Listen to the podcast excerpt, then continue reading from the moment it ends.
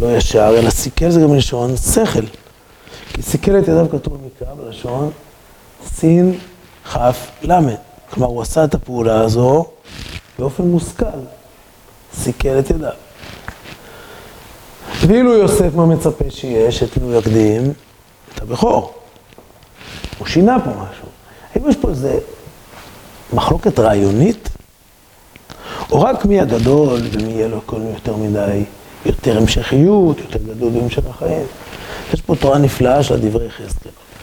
בעיקר את שנים את אפרים בימינו משמאל ישראל, ואת מנשה בשמאלו מימין ישראל. וישלח ישראל את ימינו וישת על ראש אפרים, ואת שמאלו על ראש מנשה. אז ככה עושה, נכון? ואז יד ימין שלו זה על אפרים. וגם בברכה הוא נותן עדיפות לשמחה אלוקים, אז הוא מעדיף את אפרים, נכון, הוא מקדים את אפרים למנשה.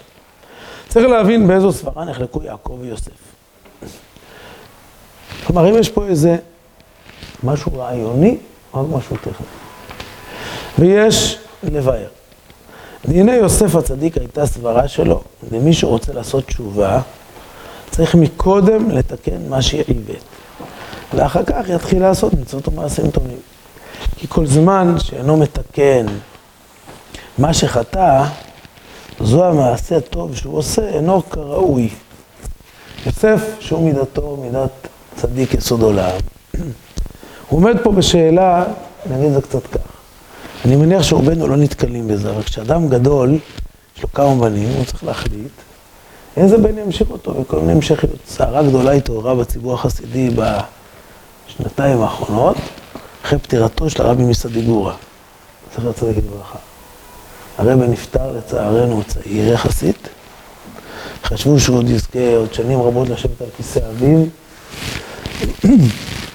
הרבי הקודם מסדיגורה, שהיה יהודי גדול מאוד, ולצערנו פקדה אותו מחלה, הוא נלחם בקשות, ולצערנו נפטר לבית עולמו.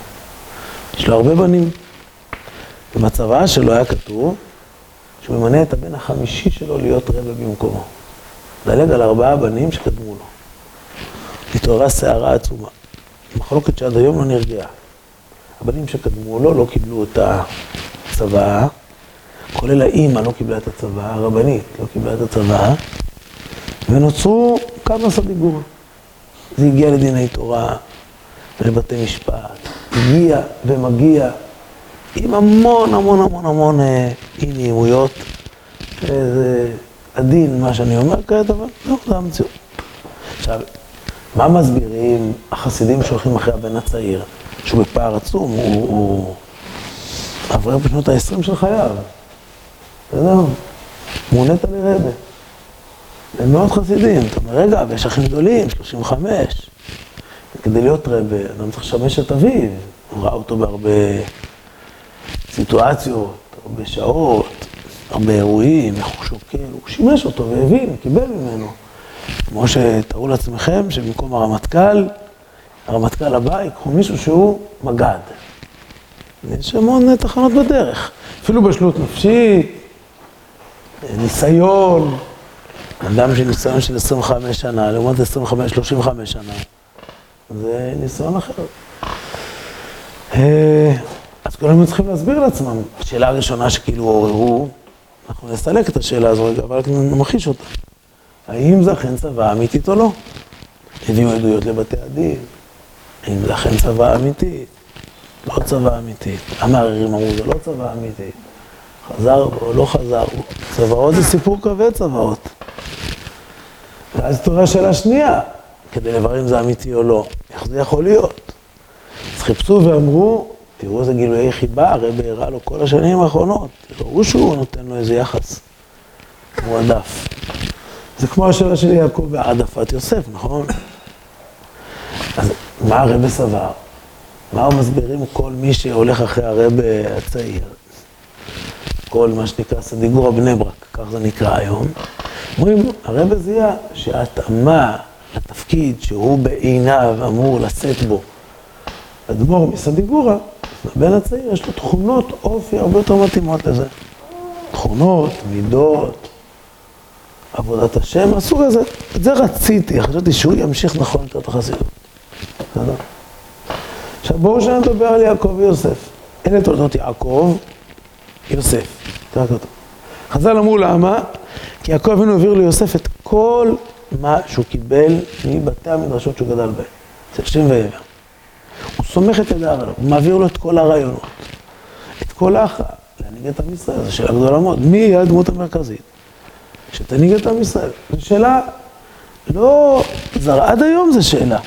יושבות כל מיני מועצות חכמי ישראל, מסוגים שונים. ותמיד השאלה, זה נכון במועצת גדולי התורה החסידית, זה נכון במועצת חכמי התורה הספרדית, נכון במועצת גדולי התורה הליטאית, זה נכון במועצת הרבנות הראשית. מי הדמות שתיתן את הקו שינחה לשנים הבאות? זה, זה לא צריך להסביר, הליטאים קרואים עם השאלה הזו בשנים האחרונות, נכון? זו הייתה שרשרת שעברה רב אהרון אפשטיימן, אחרי זה רב גרשון ורב חיים, נכון? מכירים קצת השמות. ויש כאלה שאומרים, לא, זה אתם לא בציר. בציר היה צריך להיות שמואל או ירבח ואחרים, נכון? מכירים, לא? עכשיו זה, זה יתלווה עם המון שמות והמון תארים, אותם נשים בצד. מה הטענה היא? מי מכוון יותר לדרך? ומי יותר מתאים משמיים ומהארץ להנהיג את העדה? כי בסוף הנהגת העדה היא מאוד נקבעת מזה. ברור שלרב אהרון שטיימן היה מגמה הרבה יותר מתונה, נעימה, מאירת פנים, ויש כאלה שהיו במגמה הרבה יותר תקיפה, איתנה, ועוד כל מיני ביטויים כאלה ואחרים. עכשיו יוסף הוא ההמשך של יעקב אבינו, נכון? הוא צריך להחליט, והבנים שלו הם יהיו המנהיגים הבאים הרוחניים של הדור הבא. אם יש חובה למנהיגות עוד יותר במצרים, בגלות. גלות זה כמובן לא רק גלות פיזית, אלא זה בכלל כל סוגי משמעויות הגלות. מי הדמות שתיתן כלים נכונים לעמוד במבחנים האלה? יוסף עובד כמו צדיק פיקח, והוא לא רוצה שאחרי מותו יריבו מי הצדיק שימשיך אותו. את זה מעדיף לסגור קודם. הוא מביא לאבא, אני אגיד את זה בשפה קצת אה, של היום, יוסף מבקש לסמן כבר כעת מראש מי המסלול של הצדיק שימשיך אותו. גם היום, בכל, אה, בצה"ל, מסמנים את, האפשר, את הדמויות האפשריות הרבה הרבה הרבה קודם. אתה מכיר קצת את ה... איך, בונים תפקידים כאלו? מסמנים, כשמישהו אמרו, עומדים עכשיו סבב מינויים, מכירים את הביטוי סבב מינויים בצה"ל. עכשיו לאן ימנו את פלוני? כולם מבינים שאם ימנו אותו לתפקיד מסוים, הזיזו אותו מציר ההתקדמות. כי ציר ההתקדמות יש כל מיני תפקידים בדרך, שמהם מטפסים לדרגה הבאה. ויש צירים שהם הצידה, לא כלפי מעלה. או תפקיד, אבל תפקיד שממנו לא ממשיכים למעלה. ממנו נתקעים. בסדר? מובן? מוכר קצת? מה? בשפת הישיבות, יודע. אם מינו מישהו למשגיח, יש להניח שהוא לא יהיה ראש הישיבה הבא. נכון? לאיזה ציר הולך המשגיח? ציר אבוידה. לא מצינו בעולם הישיבות הליטאים משגיחים שהתמנו להיות ראשי ישיבס. כמעט לא, נכון? הם אנשים מאוד דגולים. אבל אם מינו מישהו להיות רם של הקיבוץ הגדול, ויודעים שראש ישיבה הוא בן 90, מינו מישהו להיות רם של הקיבוץ, זה מרמז משהו, נכון? בסדר? הצלחנו להסביר קצת את הדוגמאות? בסדר. מובן ה... לא. עכשיו יש פה שתי דמויות. מה שעוד רגע יגיד על דברי יחזקאל, הוא אומר, יוסף מזהה אצלם שני סוגי מנהיגויות רוחניות. אצל מנשה ואפרים. שני סוגי דפוסי עבודה רוחנית. כל אחד מכיר, אם אני אשאל, מי שמכיר קצת את השיטה החינוכית של רב אהרון לייב שטיימן. שמעתם ממנה קצת סיפורים. רב אהרון לייב שטיימן היה דמות מדהימה במשנה החינוכית שלה. מדהימה. עיקר העניין שלו היה שמאל דוחה וימין מקרבת. מה?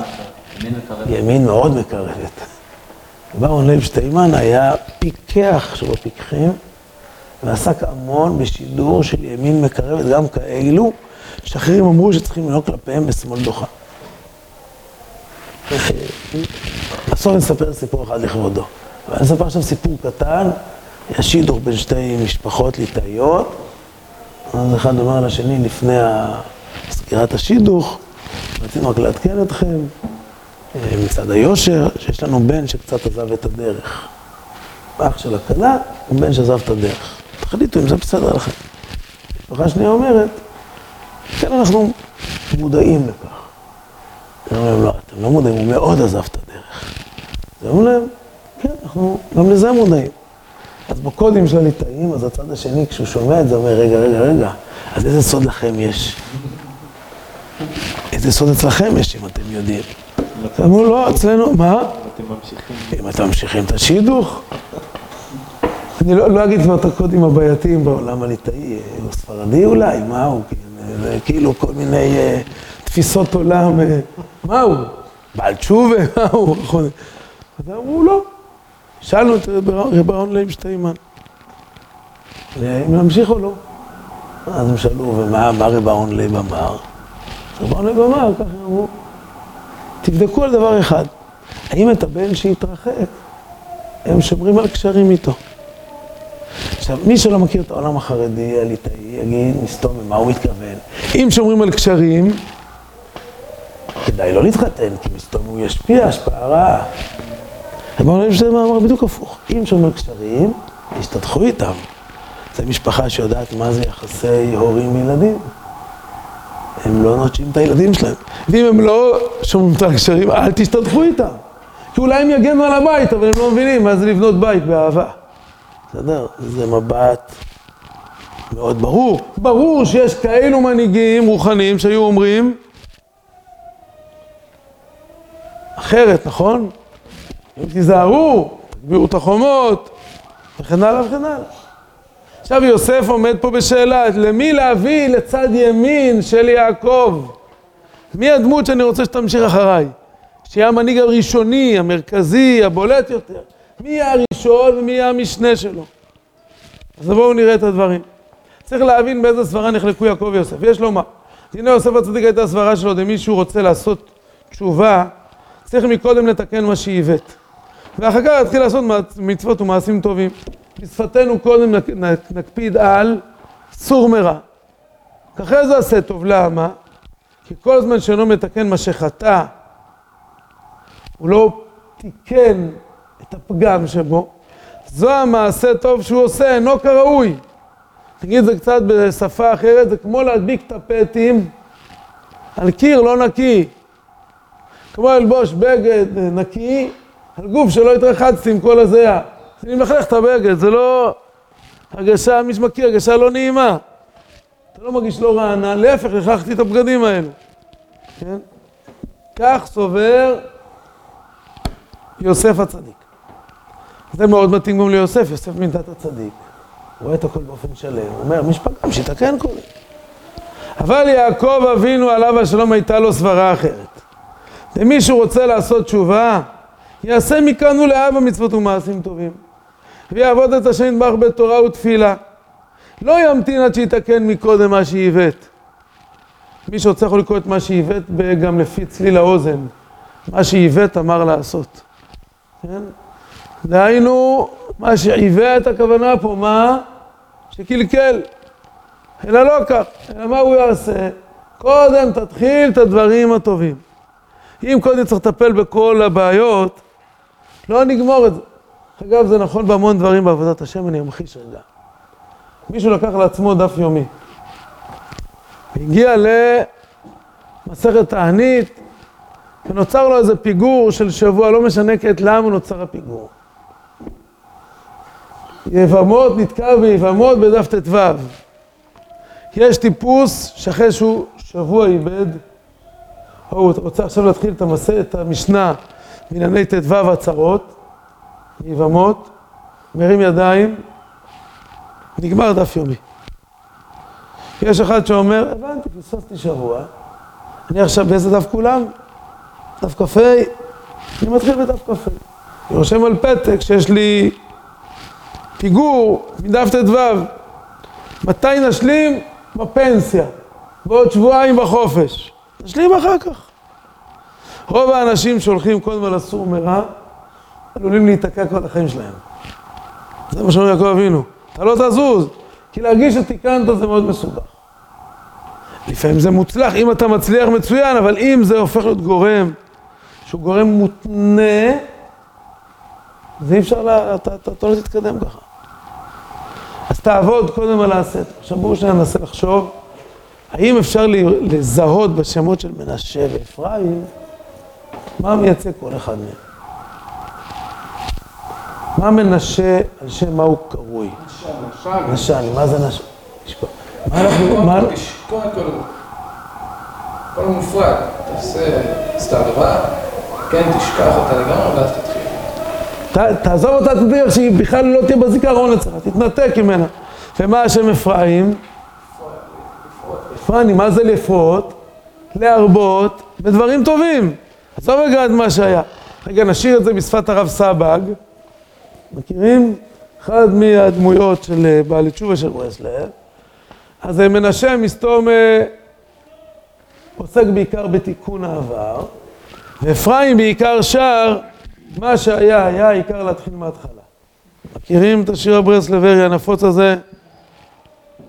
ומה ש... תן להתחיל מההתחלה, בוא נשקיע ב... עכשיו, מי שאומר מה שהיה היה, העיקר להתחיל מההתחלה, מה הוא חושב? שהחיים הפקר? לא. הוא אומר, אני לא מסוגל עכשיו לגעת בהכל, תן לי לבנות מחדש. אז בואו נמשיך ברשותכם. על כן לקח יוסף את אפרים מימינו, משמאל ישראל.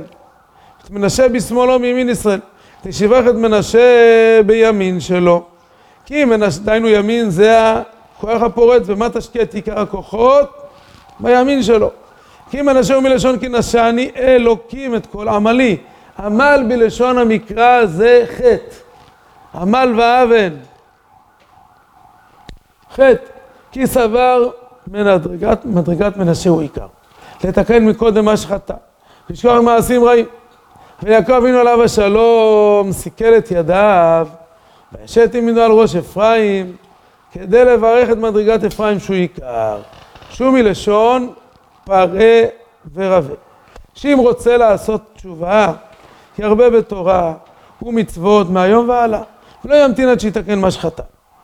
ויאמר יוסף, אז עכשיו כשיוסף קולט איזה דגש או את מה מעדיף יעקב, ויאמר יוסף אל אביו, לא כן אבי, כי זה הבכור, מה הכוונה זה הבכור? הוא ראוי לו משפט הבכורה, העדיפות, הראשוניות, זה השלב העיקרי. היינו כי הוא מתקן בתחילה מה שחטא. אזי מעשה הטוב שהוא עושה אחר כך הוא יותר טוב ממעשה הטוב שעושה קודם, שמתקן מעשה הרע. על כן ראוי לברך יותר, זו המדרגה. אני מתפלא שלא כתוב פה עוד משהו. מה שלמה המלך אומר בתי, במשלי, מה הסדר הנכון? או טובל ושרץ בידו, אז לכאורה ברור שיוסף צודק, נכון? שהעיקר זה קודם תתק מהרע. חידוש שערים מסביר מה זה סור מרע ועשה טוב. סור מרע, עזוב אותך מהרע. עזוב אותך. עזוב אותך מתעסק איתו. מה תעשה? עשה טוב. טוב, זה לא הפשט, נכון? לא, הפשט הוא גם לא כמו יוסף בדיוק. יוסף אומר, אל תסור מהרע. לא רק מספיק שתסור מהרע, אתה ממש צריך להשקיע. אז אני אגיד את זה קצת, את מה שאתה אומר, נסביר בפשט הכתוב לפי חידוש הערים. חידוש הערים אומר, ודאי שאתה צריך להתמודד עם הרע, אל תגיד שלא היה, ואל תרמה את עצמך. בתודעה ודאי תהיה מודע, אבל במה אתה ממקד את הכוחות שלך? כוחות העשייה שלך, לאן מופנים כעת? תעסוק בעשה טוב. יוסף הבין את זה כפשוטו, כי זה כמו טובל ושרץ בידו.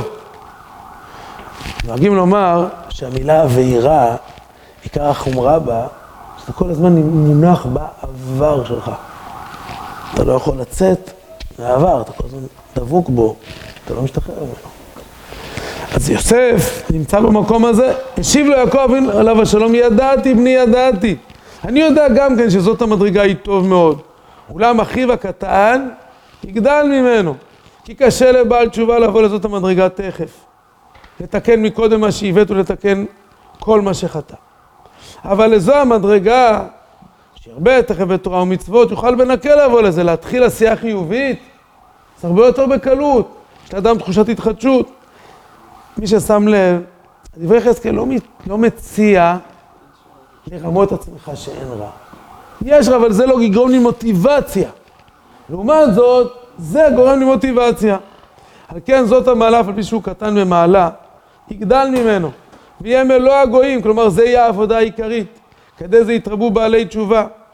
ועוד, כי מי שלא תיקן עוד, כשעומד את עצמו להתפלל, ליבו נשבר בקרבו. יש יתרון כשאתה עוד לא תיקנת את העבר. אתה כל הזמן זוכר שאתה לא שלם. ואין דבר יותר שלם מלב שבור ולב נשבר ונתקה אלוקים, לא תבזה. זה ודאי אה, הדרכה נפלאה בעבודת השם, מה שיש פה. יש, אה, אמרתי שאני אחתום בסיפור על רב אהרון לב שטיימן. אה, סיפור מאוד אהוב עליי, לא זוכר איפה קראתי אותו. היה איזה בחור שגדל בבני ברק והיה, עמד בישיבות, קלאסי, ופרש לגמרי לגמרי מן הדרך. עבר לגור בתל אביב עם בן דוד שלו, וניתק את הקשר, ההורים ניתקו את הקשר, הוא ניתק בעיקר את הקשר. ההורים שמרו על קשר, לא ראו את הקשר, והוא ניתק את הקשר. ואז הוא עמד להתחתן עם בחורה אה, כמותו. הוא אומר לבן דוד, אני אשלח להורים שלי הודעה, במקום יכולים לעבור לחתונה, אשלח להם הודעה שאני מתערד. אמר לו הבן דוד, זה לא דרך ארץ ככה. סע להורים לשבת. עם כל הקושי שלך להיות שומר שבת לשבת אחת. להם לשבת, תהיה איתם בנעימות ותספר להם שאתה עומד להתחתן. נסע, כל השבת השתגע, ישב על המרפסת, פלאפון, לא יודע, עם סיגריה. היה מאוד לא נעים. שבת אחרי הצהריים אבא שלו אומר לו, אולי מתחשק לך לבוא, כאילו אבא שלו נופל עליו מהשם, אולי מתחשק לך לבוא לשיעור של רב אהרון לייב שטיימן? הבן אומר לו, בסדר, מוכן לבוא, כן, מוכן לבוא. באים לשיעור, בסוף השיעור אבא אומר לו, אולי נבוא להגיד לו שבת שלום לרב לייב? אז הוא אומר לו, כן, בסדר, אני מוכן. מוכן לבוא. הוא אומר לו, פירון, שבת שלום.